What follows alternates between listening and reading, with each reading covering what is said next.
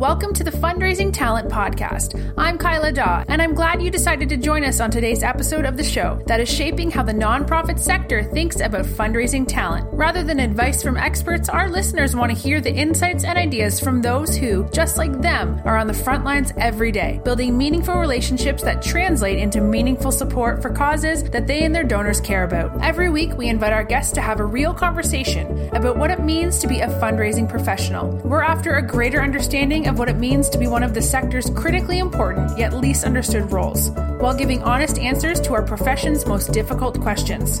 Thank you for joining us in this episode of the Fundraising Talent Podcast. Here's your host, author, fundraiser, and master trainer, Jason Lewis.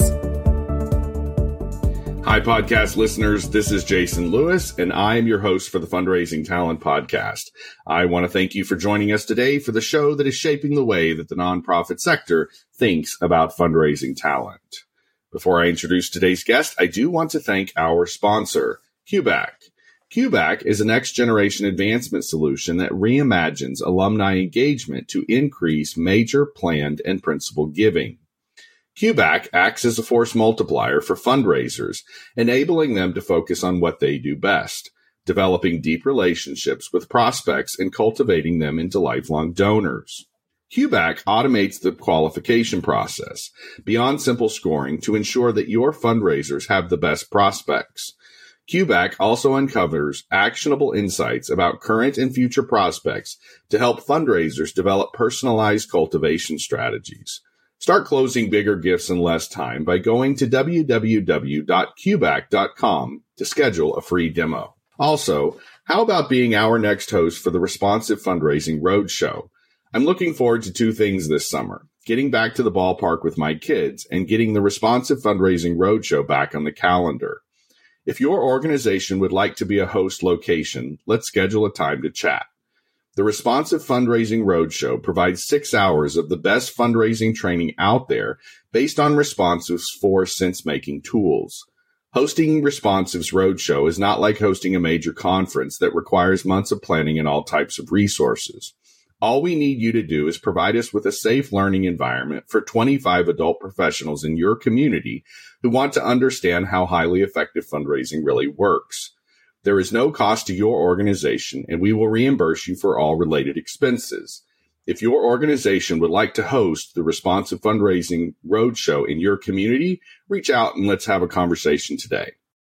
Hi, Laura and Carrie. I am delighted to have you on the Fundraising Talent Podcast. We have been trying for, I think, six months. I think it has actually been like six months. Uh, Laura, you sort of briefed me on how we, uh, sounds like we have mutual friends out in the fundraising space, uh, trying to figure, every, everybody has gotten to know each other on LinkedIn or other social media platforms in the last 12 months. And so I'm delighted that we have exchanged messages and those sorts of things. But, um, I like to bring my new, my newfound friends onto the podcast and get to know you slightly in a more meaningful way. And so this is what we're doing today. Um, let's ask you to introduce yourselves. And as our listeners know, we uh, ask ask one or both of you to come with a big idea or bold opinion. So we'll get that out of you after you introduce yourselves. Carrie, how about you start? Tell us who you are. Wonderful. Thanks for having us. So I'm uh, Carrie Mueller and I'm the interim executive director of development at St. Mary's College. And we are an all women's college in South Bend, Indiana. I am an alum of St. Mary's College, um, but have also been here working for the college for four years. Before that, I spent a lot of time in development in more social service, worked a long time for the Alzheimer's Association, but um, look forward to talking about um, major gift fundraising and the opportunity to do that with a remote staff very successfully, which is what we're doing at St. Mary's College. And Laura, tell us who you are. Yes, thank you, Jason. So glad we could do this. Um, my name is Laura Coleman Pritchard. I live in Kentucky, and as Carrie alluded to, uh, I work for St. Mary's College, which is about five hours from me, but I work from my home in Kentucky. Um, I've worked in major gift fundraising for about right about 10 years now, um, major gifts and other areas of advancement in higher education. So I've worked at St. Mary's for three years. Prior to that, I worked for my alma mater at Centre College in Kentucky. And I'm so happy to be joining you today to talk about this bold, big, bold idea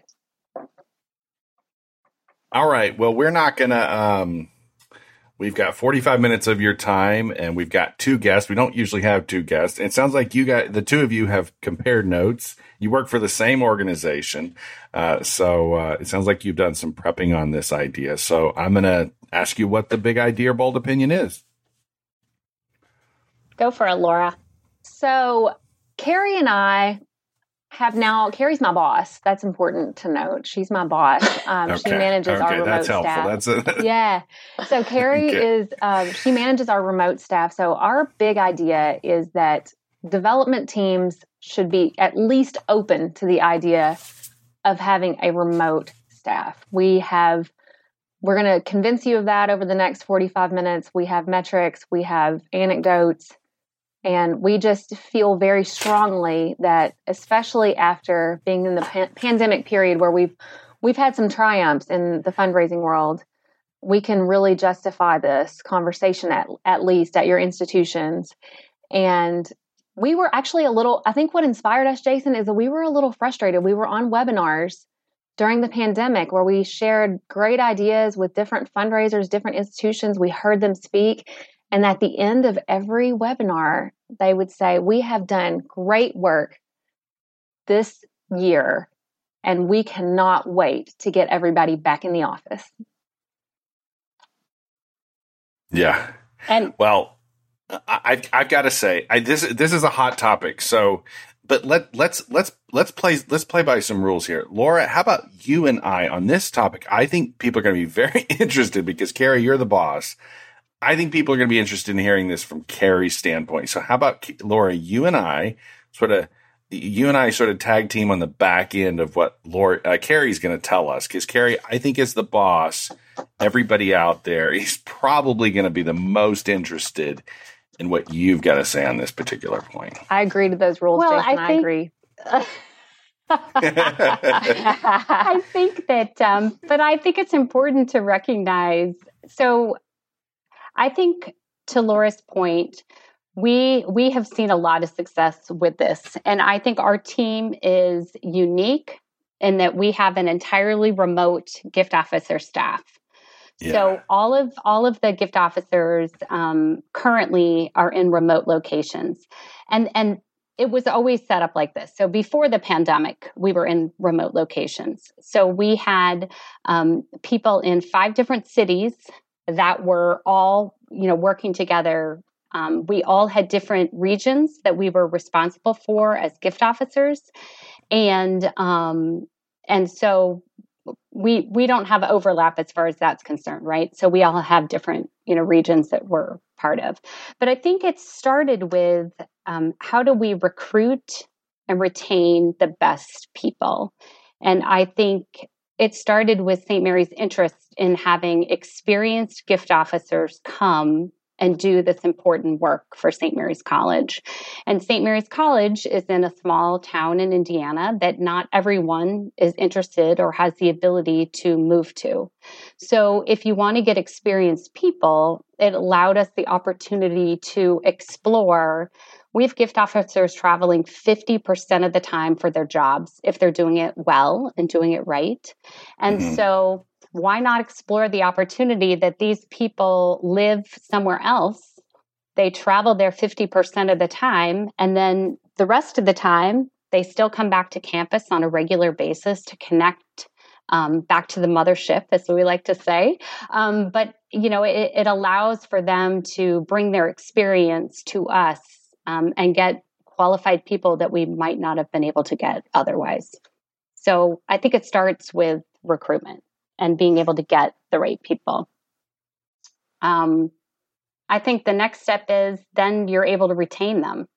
So we have a job that, again, if you're doing your job right, you're traveling 50% of your time. So when you come back from travel, um, you're then able to focus on what, what work do you need to do to set up the next trip and then to follow up on your current one. So I think it's it's giving people that autonomy that they have to do their work when they're on the road, but I think it also gives them that when they come back and in order to do that, you know, working remotely as well.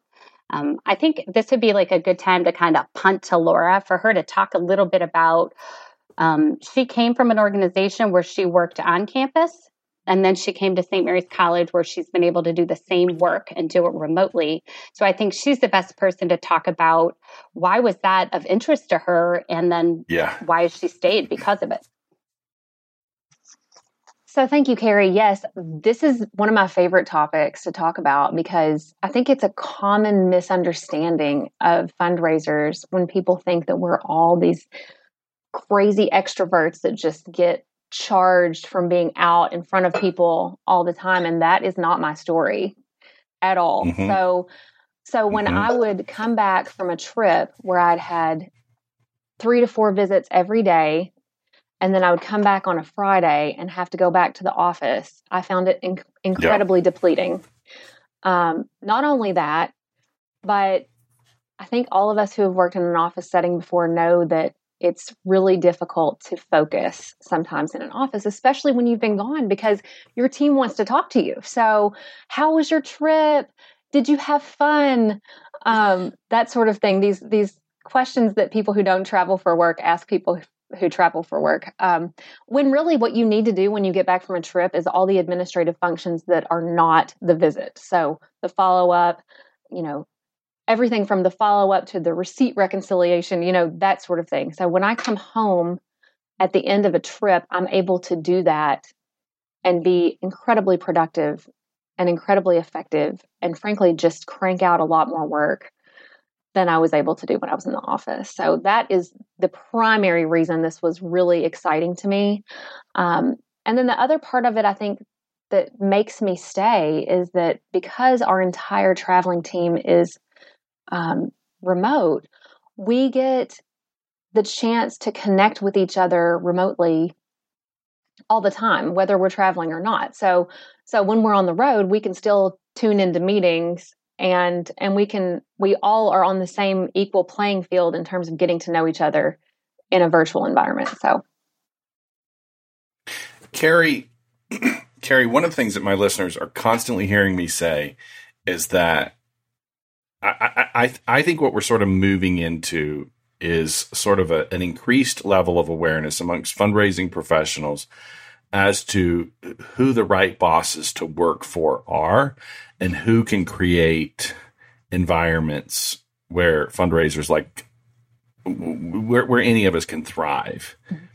T- tell me what it is. What is it about you that we've got to understand so that I know if I'm signing on to work for a Carrie versus a control freak who is going to expect me to be in the office every day? Oh, yeah. I mean, you absolutely have to empower people to do their jobs and do it well. But I really think it starts with clear and defined goals.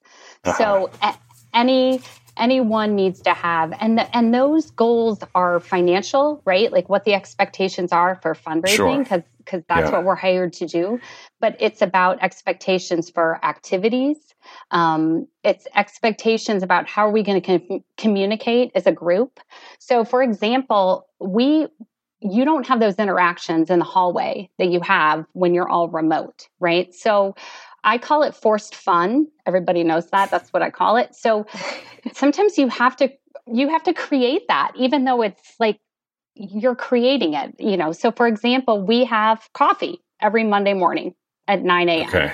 Right, and right. that is forced fun, right? Like at nine o'clock, it's expected everybody checks in. And really, we're just kind of hearing how people's weekends are, all those things that you would do if you were in the office. Because you have to know people personally, not just professionally. And it's harder to do that when you're remote. Um, I think another example is you have to celebrate just like you would if you were in the office and you you closed a big gift you would cheer and then people would run out in the halls and everybody high fives. Well you don't do that when you're remotely. So you have to actually encourage people to celebrate those wins. And so we've created kitschy memes that you know we put on our text chat when someone has gotten a win. And at first people are uh, at first people are reluctant to do that because it, it feels like forced a little bit or you're bragging or something. But if we were all mm-hmm. in the office together, we would be doing that. Like we would be. And it wouldn't be viewed as that way as all. So you have to create this culture where that becomes the norm, right, of, of what you're doing. Um, but I think you have to you have to create goals you have to create structure that allows people to be successful um, and then you have to hold people accountable so yeah. you know you have to you have to benchmark a lot against those goals but if you're consistent with that then people know what to expect. So anybody that works for me, they're not surprised when I'm looking at some of their metrics and saying, okay, you know, here is the expectation. What's your plan to get there? you know, or you're ahead. This is amazing. How are we going to help the rest of our team to to you know benefit from your success? So I think it's really um, being very structured in how you present goals and expectations, and then to your point, you you can't be a control freak. Like you have to you have to be comfortable empowering people. Um, i like to be empowered myself as as someone yeah. and so i love providing that opportunity for others to do that too. Um, because i think that is the only way that you can allow people to be successful is hold them accountable but empower them as to what path they want to take in order to get to the results you know that we're all looking for. Um, and then you have to set up you have to have all the right technology. Their technology has to work. You know they have to be able to access the information they need and you have to support them coming back to campus. So you know that's part of it because when we come back to campus we reconnect to the mission right? There's nothing more potent about a mission than being on the college campus and interacting with students and faculty and staff while you're there to re-energize the work that you're doing um, and so i think that's another you know another piece of it too yeah. Jason, I want to say, I want to tell you why working for Carrie is so great also. And I do think this has to do with um, with being remote because I think mm-hmm. in a remote environment, especially when it's only a small portion of the staff who are remote, our time is protected um, more than it would be. We're not getting pulled into those one off I'm going down the hallway to a meeting and I, hey, I think I'd like your perspective in here too. So why don't you join me? And oh, maybe you too. Like we don't have that. So our time is a little more protected. I hope Carrie's time yes. is just a little more protected on that too. And so what that allows for us to do is have regular one-on-one check-ins with our executive director of development. So and Carrie is an experienced, successful fundraiser. So her advice is gold. I mean, it's amazing to be able to have that time to talk about nuts and bolts, bolts strategy. How do we move this forward? You know, I'm at a standstill in this one proposal. Like, what, you know, here's what's happened. What do you suggest? Um, just get that encouragement piece and and you know handle any administrative functions too it's it's been eye opening to have that level of access to my direct boss because I've worked in places in the past where that that AVP level or that executive director level person is so bogged down in meetings that mm-hmm. you, things just stagnate on their desk. So that doesn't happen with Carrie. So, Laura, I have always been of the opinion that fundraising is fundraising of the sort that I'm guessing the the, your team is doing, Carrie, your team is doing, and Laura, the work you're doing, um, is field work, and it's work that can oftentimes only be learned in the field. I don't like I don't like consultants who get into seminar sessions, breakout sessions, and try to teach major gift work in the classroom. It's not work that can be learned in the classroom. It's work that gets learned in the field. And I've uh, and and as this as this conversation about remote work has sort of emerged, you know, last six months as we've been talking about perhaps going back to work, I've thought fundraising ought to be the profession that's the best at this and it ought to be the one of those professions that's the, that's going to benefit the most because it it it it it puts you it's sort of you're in the field now. I mean, the only thing you can really do other than sort of check in with the office and have those strategic calls with Carrie mm-hmm. is be on the phone with your donors and mm-hmm. get to the airport and go visit with them. And that's field work in my, I mean, I mean, it, doesn't it narrowly focus you on doing what it is you need to be doing the most anyway? Absolutely. I think that's one of the biggest benefits is that yeah. I get to focus on the steps that it takes to get you know, from point A to point B and and work really collaboratively with that donor on on bridging their best interest, their most exciting philanthropic interest with the needs of the institution. I get to focus on that and it's a luxury. Yeah. Well, and I are they think gonna, are they going to are they going to keep yeah, I'm sorry, Laura. Are they going to keep you around longer, just simply because of this decision? Just the decision. Oh yeah. We, every time, every every time the you know every six months, the Chronicle of Philanthropy has to mm-hmm. publish an article on the fact that every fundraiser, you know, half the fundraisers in the sector want to bail on us. Mm-hmm. But is this essentially going to be one of the solutions? Is just let them work out in the field and let them work from their yes. living room or their their home office, yes. wherever it happens. I mean, I be. have friends who have left the field to do everything from sales to just quit for a while to whatever, and that's really sad to me because for some some of us, I really feel like this is a calling, and it's a very beneficial calling in the world and you know it's a skill that it is broadly matched to a bunch of different fields. So we we do have a lot of flexibility and a lot of options. Um, and you know as you know jason that especially on linkedin being active on linkedin we we get offers. We get you know people yep. talk to us a lot about this and and this level of flexibility. And i'm going to knock on wood as i say this but i really don't think i'll return to an office mm-hmm. I, right. I think you could say with confidence, Laura, that you wouldn't seek to.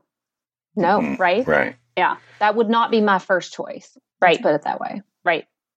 And and it really does. I think, you know, again, sales sale field people have been doing this in professions for a long time. Yes. And so why why would gift officers be any different, right? We are if we're doing our jobs well, we are field people and that's that's what we're asked yes. to do. That's the activity that we should be doing. And i think it really supports that kind of work. Um, you know but again you have to be you you you have to be okay with people doing that work and not seeing every but you can see the results. You can see mm-hmm. the results. When people are happy doing field work when they're being successful when they're being held accountable and empowered to go do good work, then that's, you know, that's when they're able to do it. But I, I do think it's going to help. I mean, we've already seen from a retention perspective, I, mm-hmm. I, I believe that part of it is because we've allowed this remote gift work to go on. So to have a major gift staff where the person that's been here the shortest amount of time is three years, and that's me out of five people I think mm-hmm. it's significant that it is. You know that people people are finding it, it allows for them to do really good work, and I think you know this idea that we can. There are so much that we do with. I mean, again, if we're doing our work right, we're doing phone on or we're doing uh, work on the phone right we're doing mm-hmm. in-person visits i think phone is an underused um, tool for yep. i think the most successful people in our work use the phone. And again when you're at your own personal office people aren't worried about how loud you're talking or that you're talking all the time or that you you know all of those barriers that i think impact our work you know are removed because you have the ability to to kind of work in your own space and really do that work. So i think i think that helps too but I think retention is definitely something that um, is significant. I also want to bring up that all of us are remote. And so I do appreciate that there's not like a fear of missing out where there's one mm-hmm. person's remote and the rest of the team is on campus. So I do mm-hmm. appreciate and I do think part of our success is because we have a fully remote team. And so we do miss out on some things that happen on campus. We do because we're mm-hmm. in these roles. Yeah. And and we accept the good with the bad, right? So yes, it's sad that sometimes we don't get to participate in some of those campus things that everybody else is doing. But we appreciate the flexibility that it affords us that I think all of us would say we would prefer to be working remotely, even though most people aren't. Um, the other thing that I will say is that we in this last year, when everyone, or many, many, many people were working virtually, um, we we were included in more things than ever before because every meeting was being done, you know, on video. But I think that there's, um, they recognize that we can still participate in this way. And I think everybody's gotten better at offering that option. So I think it's only going to help us going forward too to be included in many things that maybe in the past that bring us back to campus, you know, virtually that maybe in the past we haven't had. Um, so I think that, you know, that's just going to continue to make it better for all of us as well. Carrie, let's go back to the use of the telephone because I, right in the middle of the pandemic, right in the middle of the pandemic, I had um, Stephen from uh, Bloomerang here on the mm-hmm. podcast, mm. and they were talking about how the telephone was sort of making a comeback right in the middle of the pandemic, and people were actually accepting calls. So it wasn't, and they were calling each other back, right? So think about how hard gift work, major gift work is. You, you know, the likelihood that a major donor is going to call you back after you leave a message is not all that high. And, and it started to, and, and they were recording record numbers of telephone calls and and I think you're exactly right that, and I'm interested in your thoughts on this and your use of this, um, uh, Laura. I have I have worked with so many different clients that have hired young development officers, and I said and I've said to them, look, you have to balance like one to one the ratio of telephone or you know emails to telephone calls because the emails, you know, a young development officer who's not comfortable in this work will just go overboard on those emails and they'll never make phone calls. And, um, and I think, I think what by putting, you know, by permitting me, for example, to work at my desk where I'm sitting right here, and I saw this when I worked at the organization I used to work with in my last employer when I was supervising a team of development officers they don't want to sit there and be on the phone and have their colleagues sort of, you know, Lurking listen. And listening. It, it, yeah, yeah. It was exactly. just it, there's a certain degree of privacy, and you're yes. trying to be at the top of your game, and and uh, you don't want to feel like you're sort of being monitored and all that sort of stuff. I mean, let's talk about that for a minute. I mean, is the is the telephone by going remote? Are we going to see the phone sort of just get back and, and sort of earn its spot back? Well, I'll jump in here and say that so Carrie loves the phone. Okay. she loves the phone. I love, hate the phone. Okay, um, that's fine. And, okay. and so I, but I, I'll, I'll tell you this, Jason. So Carrie and I just had a conversation about this a couple weeks ago. I do not like itch to call people, but for my job, I, I agree completely with you on the one to one ratio. You can yeah. you can look through, you know, various. You pick an institution in the United States and you look at their you know their database, and you'll see email, email, email, and right. the donor is taken out of you know discovery because they're not responding. So, yes. um, so Carrie and I were just talking about it. Carrie is much more encouraging, where I'm sort of more like lay the law down on this. And and my thing is this: don't tell me that you cannot get this person to respond until you've called them. I don't yeah. want to hear it. You you've got right. to make the phone call. And I think probably the reason I'm a hardliner on this is because I don't enjoy the phone. So and I make myself do it. I'm incredibly disciplined about using the phone. Uh, and it works. It really works. People really appreciate a phone call. So yeah. from a tactical standpoint, it's it's absolutely critical. And you know, I'll, I'll let Carrie go now since she's the phone lover. well, and and I, I mean, like well, Carrie, you, I'm on your team. I actually, I probably have some of the same hesitancies that you do, Laura. Mm-hmm. But I also as somebody who is who spends most of my time coaching and, and, and, working with clients who won't pick up the damn phone, I'm totally in Carrie's corner on this. You you have to use the phone, and and yeah. it doesn't. People overvalue actually reaching people on the phone. By the way, so sometimes the phone call is just to get them to email you back to get the visit. So yeah. sometimes you don't even get to talk to them, but it's a step to the end of what you're trying to do. You're trying to secure the visit it, it takes a phone call sometimes to secure the visit that would be a voicemail that you're leaving. So you're not always even reaching people. And um, and again, I put this in forced fun, right? So sure. part of of holding people accountable is to Laura's point, have you used the phone?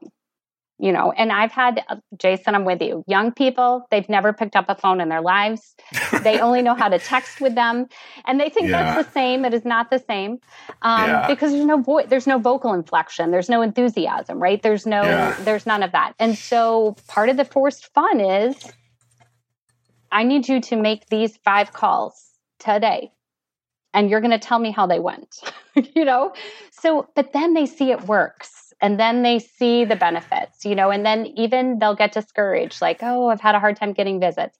Have you picked up the phone? Have, you know, have all these people been called? Oh, yeah, phone, you know. So I think the other thing to your point during the pandemic, we started doing, um, we would tell people that we were going to call them, like, I'm going to call you tomorrow. Is there a better time to reach you?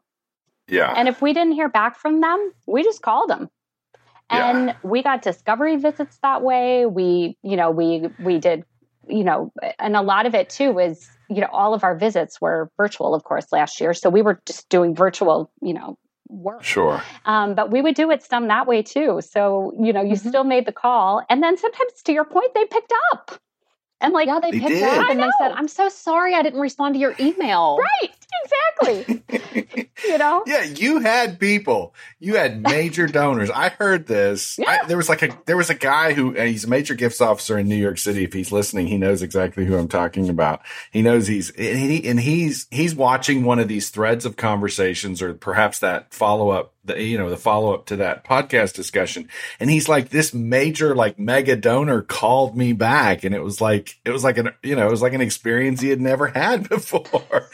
And i and i just think i think i think that that's sort of the some of the silver lining in what the pandemic has done for our work. But i'm interested to hear so when I was working on my first book, the one one of the one of the last chapters really got me into the differentiate the differentiating between what are called performance based goals and mastery goals. And mm. performance based goals is kind of like it's the competitiveness that happens in the hall when you're at the office and you're comparing your it's it's it's comparing yourselves to somebody else or comparing yourself to the shop down the street. And mastery goals is when you're competing with yourself. That's really what it is. It's competing with yourself in different sports, different disciplines sort of tend to lean towards uh, performance based goals tend to be those goals where it's it it performance based sort of perform uh, tends to play out on the soccer field when the youngster really doesn't want to play soccer but he's trying to meet mom or dad's expectation. So it's this external pressure that's happening. That's what basically performance based goals are. But what i'm hearing in this in this sort of this anecdotal example with this conversation about the telephone is is that laura the telephone needs to become something you master Mm-hmm. And it probably needs to become something that you master at your dining room table or wherever Absolutely. you're most comfortable doing it. And you just need to get really, really good at it. Mm-hmm. And we probably don't need to be comparing you with your colleague down the hall. And so by being remote and you're still picking up the phone, right? right. It's, and, and so it seems to me like there might be some, you know, the more Carrie, you know, supervisors like yourself get your heads wrapped around things like the way that Laura actually gets good at picking up the phone is not really comparing her to John down the hall, who happens to be somebody who's been picking up the phone for, you know, 25 years longer than she has. Um, well, and, and I think that no, nobody wants people overhearing their phone conversations. I mean, no one wants that. You know what I'm saying? Like, you know, because you're so self conscious of who's listening to you. But when there's no yeah. one listening to you, when you're at your dining room table making the calls, it's it's so much easier. And then there's the great. Um, how about the fact that you get to have notes when you're on the phone? I mean, yeah, that's the beauty of phone conversation too. Is you you can have your notes there to help you. You know, what are the points you want to make? What are the discussions you want to have? And that's the other thing that I think people have learned is that you know, it creates that. But I, I like this idea of performance versus mastery. And, and I agree that you will master yeah. the skill. Again, you just have to do it, right? You just have yes. to, yes. you just have to do it. And you get better at it. And we all have bad phone calls and, you know, all, all of that happens too. But when you talk about this performance piece, I think inherently um, gift officers who like the work, they, they do have this performance competitive nature yes. to them too. Yeah. And and the celebratory piece too. And so that's why when I said that sometimes you have to orchestrate that when the team is remote. So when we started, people weren't sharing wins. And yeah. it was weird. Like mm-hmm. people would close some really great gifts and nobody knew that the other person had done that. First of yeah. all, as a team, I felt like we all wanted to be able to celebrate with each other and that was important but also it's that that competitive if you don't know that other people are closing gifts like that there's that competitive piece that's part of it too.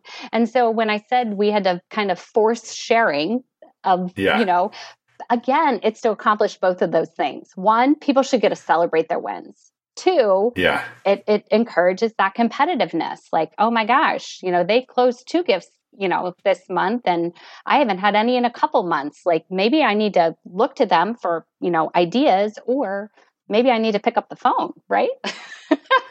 Yeah the, the, the research the research on performance based versus mastery goals it, one ultimately does lead to burnout and the mm-hmm. other one doesn't.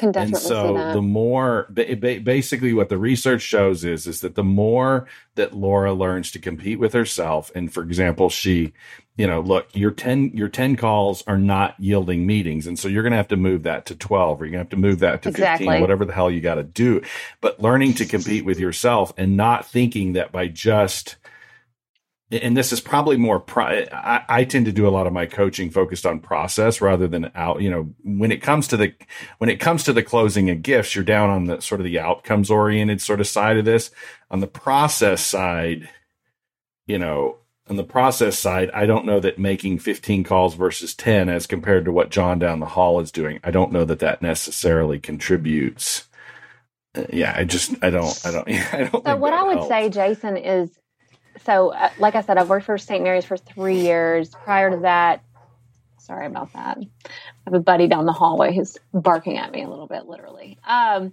so, I've worked at St. Mary's for three years, and prior to that, yeah. I worked for my alma mater for um, for seven years, and six ish of that was direct frontline major gift um, yeah. fundraising. And I would say that the pandemic is what has made me feel much more um, of a master at at using the phone. Yeah. And and so even so working remotely, this is what this did for me. Working remotely allowed me to figure out what worked for me. And what worked for me to use the phone, and Carrie knows this and she gets a little kick out of it, is that I get in my car and I drive to a place that's pretty that I can look at while I'm making these calls and I just crank them out and I leave messages. Oh, I'm just like that. Yeah. Yes. So it, it mimics a lot. I'm, know, I'm not into the pretty thing. I'm not into oh. the pretty thing, but I yeah. I totally get in the car and I totally yeah. like the car moving. Yeah. Yeah.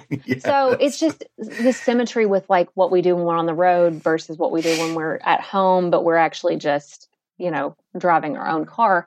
Um, so what, but what, so I've always done that for St. Mary's is, is go out and make yeah. these phone calls and have that discipline about, okay, I've emailed, I told them I would call, so now I'm calling. Um, but what the pandemic has done is it has allowed me to pay really close attention to what is working when I'm leaving voice messages or time of day or whatever, so that I can make sure when I leave those messages, I'm using our time um, as wisely as possible. So I, I feel like you're right. It's just one of those things you have to do. You have to just do yes. it. And you do get more comfortable with it. And I will say this too about our team. I'm probably the thing I'm the most proud of, although our results have been absolutely amazing during the pandemic. And I'm very proud of the results. But I've really been proud of the, the way we haven't squandered the opportunities that the pandemic offered us. It's it's sometimes it's hard to see that silver lining, but pandemic has offered us opportunities and I think we've done a good job of not missing that moment. I've got a question before we let you go. so part of one of the arguments that I'm making in the new book is that is it is that too much of our work is rooted in the gift and not enough of our work is rooted in the relationship, which mm is the difference between a commodity market, basically a commodity market and a gift economy. Mm-hmm. Laura, has the work allowed you to be more rooted in the relationships with your donors? Obviously, you're going to get to the gift. Obviously, Carrie's going to track that. But if you notice that, it would seem to me that, I mean, unless you're not doing anything at your desk, which obviously we're going to figure out somehow, your job is in the relationship with the donor because yeah. you can't really do anything else. You right. can't you can't go down the hall and talk to John about the number of calls he's making or hanging right. out or you can't you don't have the you know the program department on the other side of the building sort of pulling you in for meetings. Right. Your job is in the relationship with your donors whether you're cultivating or whether you're soliciting. Am I right? Absolutely. And and you know one of the things that you know higher education laughs about a lot is is work by committee. So uh, one thing that you're not part of is committees, college committees. committees right. um, so you do have a lot more time on your hands um, when yes. you work remotely, and and it is it's it has increased. I think it's increased my effectiveness, productivity, and the love of the job that I've been able to focus on the relationship um, because you know these people, you get to know them on a very personal level, and so you can work with them to find out what motivates them. Some people like recognition, other people want to see impact. Um, some people want both. Some people just want to do whatever's best for the institution. You get to find out what is their motivator and and and work with them. And it's more of a partnership, I think, um, in a relationships based model uh, than it is in a more transactional model. And I could, I don't think I could be happy in a transactional type of model. Well, do you see what you're doing? So a lot of times we talk about how the fundraiser, you, you you've both heard this. the fundraiser has to get to know their colleagues in the building, right? You've heard that, mm-hmm. and there's all sorts of rationale why that is. And that's a lot of times that comes with sort of this notion of integration and that we've got to integrate the fundraising and da da da. But the, but what that also does is that that keeps the donor relationship somewhat detached from the organization. And so by you sort of being obviously uh, I think part of the mistake that we're making in a lot of organizations is is we're not integrating our donors enough. Well, mm-hmm. by you being out into the field, you become a much more natural integrating sort of mechanism, if you will, to integrating these donors into the culture because your relationships are rooted in interacting with them, not so much interacting with your colleagues down the hall. That's not to put one over the other, but I don't think that one is necessarily, I mean, I, I think when we talk about what organizations are, I don't think that the donor or the staff should be any sort of, you know, valued any greater or less. We all need to sort of, sort of be integrated as part of a, you know, a, a an integrated whole. Does that make sense, Carrie? Well, yeah, and and you know, again, I think it comes back to people doing our work is field work. We are to be out with people, yes. out with donors, yes. carrying the message, understanding them, understanding who they are, where their interests lie, and seeing if there's a connection. And and are they interested in supporting the philanthropy of our institution? And if we're not a priority, I always say, they always hear me say that, that is okay. We don't get to decide that. We only yeah. get to share who, you know, we only get to share opportunity and present that to people, and then they get to decide how they want to give their money. And um, and so I think that it's that partnership and those relationships that you build that allow you to identify is there an opportunity for that or not. Um, and it keeps you focused. It keeps you focused on that work like that is our most mm-hmm. important work is our work with donors and I believe that working remotely allows you to continue to stay focused on the most important work that we do, and that is those people and understanding them. Now, we have to do more work to connect back to campus, right? We mm-hmm. have to stay up on what's going on because we don't just walk by it every day right mm-hmm. so it, you know as a as a remote gift officer you do have to stay on top of um, all that's going on on campus to make sure that you're providing the most up-to-date information and opportunities for donors um, but that's you know i consider that an opportunity that we have by being remote employees um, but i just feel like people should not be afraid to have remote staff I think if you set it up for success with the right goals, with the right expectations, uh, you have you can't be a micromanager. You have to be okay with empowerment. Um, and if you are and you hire great people, they will go do yeah. great things. I I believe that. Yeah, well, Carrie and Laura, we have had you for about 45 minutes and we lose our listeners at about this point. Um, Laura and Carrie, I suspect there's somebody out there, maybe more on the Carrie side, maybe on Laura's side too of the equation here, uh, who's interested in reaching out to you. They know how to find me. Um, how would you suggest that they do that?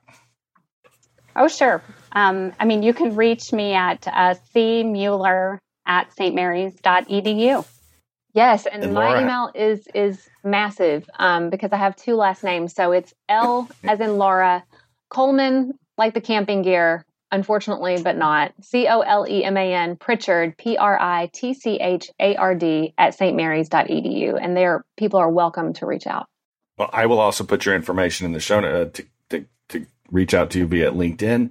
Uh, it has certainly been a pleasure. I think what I most see between the two of you is um, you, are definitely in sync. You look like you, you you just look like you enjoy working together. I get to yeah, see the grins on your faces as as I've watched each one of you talk. You're both grinning, and so. it's a gift. It's a gift, Jason, to get to work with great people. Yeah, yeah, I totally see that. So uh, my listeners can't see that, but I can uh, I can definitely give you credit for that. It's certainly been a pleasure. You're certainly both welcome back. Oh, thank, thank you. you so much.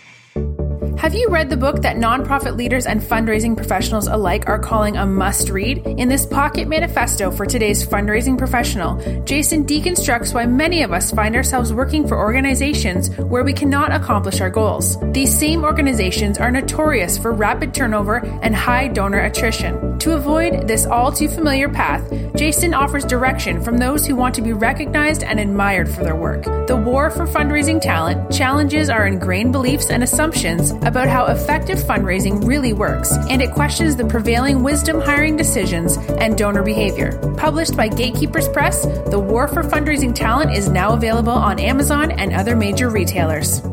We want to thank you for listening to today's episode of the Fundraising Talent Podcast. We hope you enjoyed today's show and hope you will come back for next week's interview, where we will discuss with those on the front line who are defining what it means to be a fundraising professional. If you'd like to be a guest on the Fundraising Talent Podcast, visit our Facebook page or email Jason at jason at lewisfundraising.com. In your email, be sure to tell us about where you work and why you believe you would be a great addition to the upcoming lineup. Thank you again for joining us today, and we look forward to you being a part of the conversation as we shape how the nonprofit sector thinks about fundraising talent.